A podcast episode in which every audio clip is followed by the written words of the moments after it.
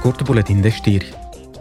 Comisia pentru Dezvoltare a discutat ieri cu Comisarul pentru Gestionarea Crizelor, Ianes Lenarcici, despre răspunsul Uniunii la cutremurele care au lovit Turcia și Siria în februarie. Este unul dintre cele mai mortale dezastre naturale din ultimii ani.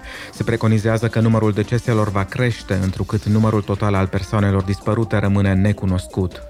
ONG-ul People in Need a oferit eurodeputaților informații despre situația din cele două țări.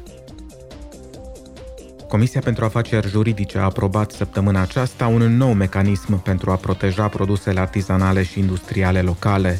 Scopul indicației geografice este de a reduce decalajul dintre diferitele sisteme naționale și de a proteja bunuri precum bijuterii, textile, sticle și porțelan, atât în Uniune cât și în lume. Proiectul de lege se bazează pe regulamentul existent care protejează alimentele produse local în Uniunea Europeană.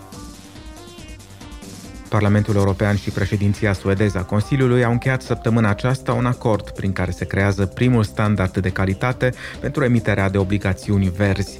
Astfel se urmărește să se combată dezinformarea ecologică pe piețele de obligațiuni. Acest lucru va crește încrederea investitorilor de a investi în tehnologii și afaceri durabile.